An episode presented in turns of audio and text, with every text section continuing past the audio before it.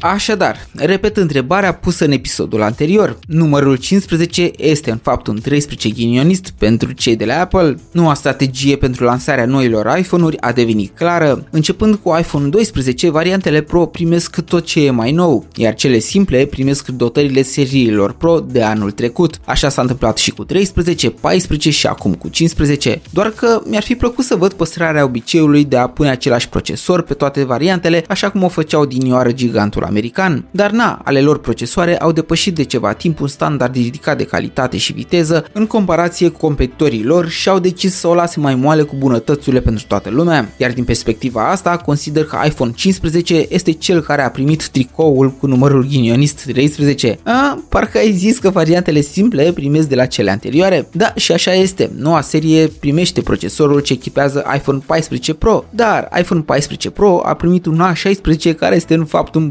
Bionic A15 ușor modificat, venit de la seriile 13 și care nu oferă un plus de viteză mai mare de 10%. Nu înțelege greșit, iPhone 15 are totuși mai multe diferențe față de generația anterioară, dar bineînțeles saltul nu este unul atât de important în beneficiile aduse utilizatorului final. Într-adevăr, avem Dynamic Island Default, USB Type-C, buton ce înlocuiește triggerul de silent mode și un senzor nou pe camera principală. Însă, USB-ul tip C este varianta 2, oferind viteze de transfer mici, precum cele pentru monitorii de rând cu telefoane entry mid-level, iar Dynamic Island-ul și senzorul de pe camere sunt aduse de pe iPhone 14 Pro, bineînțeles împreună cu procesorul A16. Iar aici trag concluzia în legătură cu variantele simple. Scurt pe 2, iați iPhone 14 Pro mai bine, acum cu apariția noilor modele care au evitat o scumpire preconizată în mass media, cele vechi ar trebui să se ieftinească, iar de banii unui iPhone 15 poți accesa un iPhone 14 Pro care vine cu mai multe avantaje, mai ales pe partea de foto-video, întrecând în importanță banalul port USB-C, singurul plus notabil al său. Cât despre iPhone 15 Pro, trebuie să recunosc că este primul iPhone Pro care merită cu vârf și îndesat să fie achiziționat de la iPhone 12 încoace, fiind primul telefon din lume care primește un procesor fabricat cu o tehnologie pe 3 nanometri și care înghesuie 19 miliarde de tranzistori, tehnologie care sigur deschide calea către viitoarele modele M de a primi o împrospătură serioasă în ceea ce privește puterea și eficiența lor în sânul Mac-urilor și iPad-urilor, senzor nou de 48 de megapixel și un zoom optic 5x pe varianta Pro Max care transformă lentila într-un veritabil obiectiv de 120 de mm, profunzime de când mică potrivită celor mai faine portrete.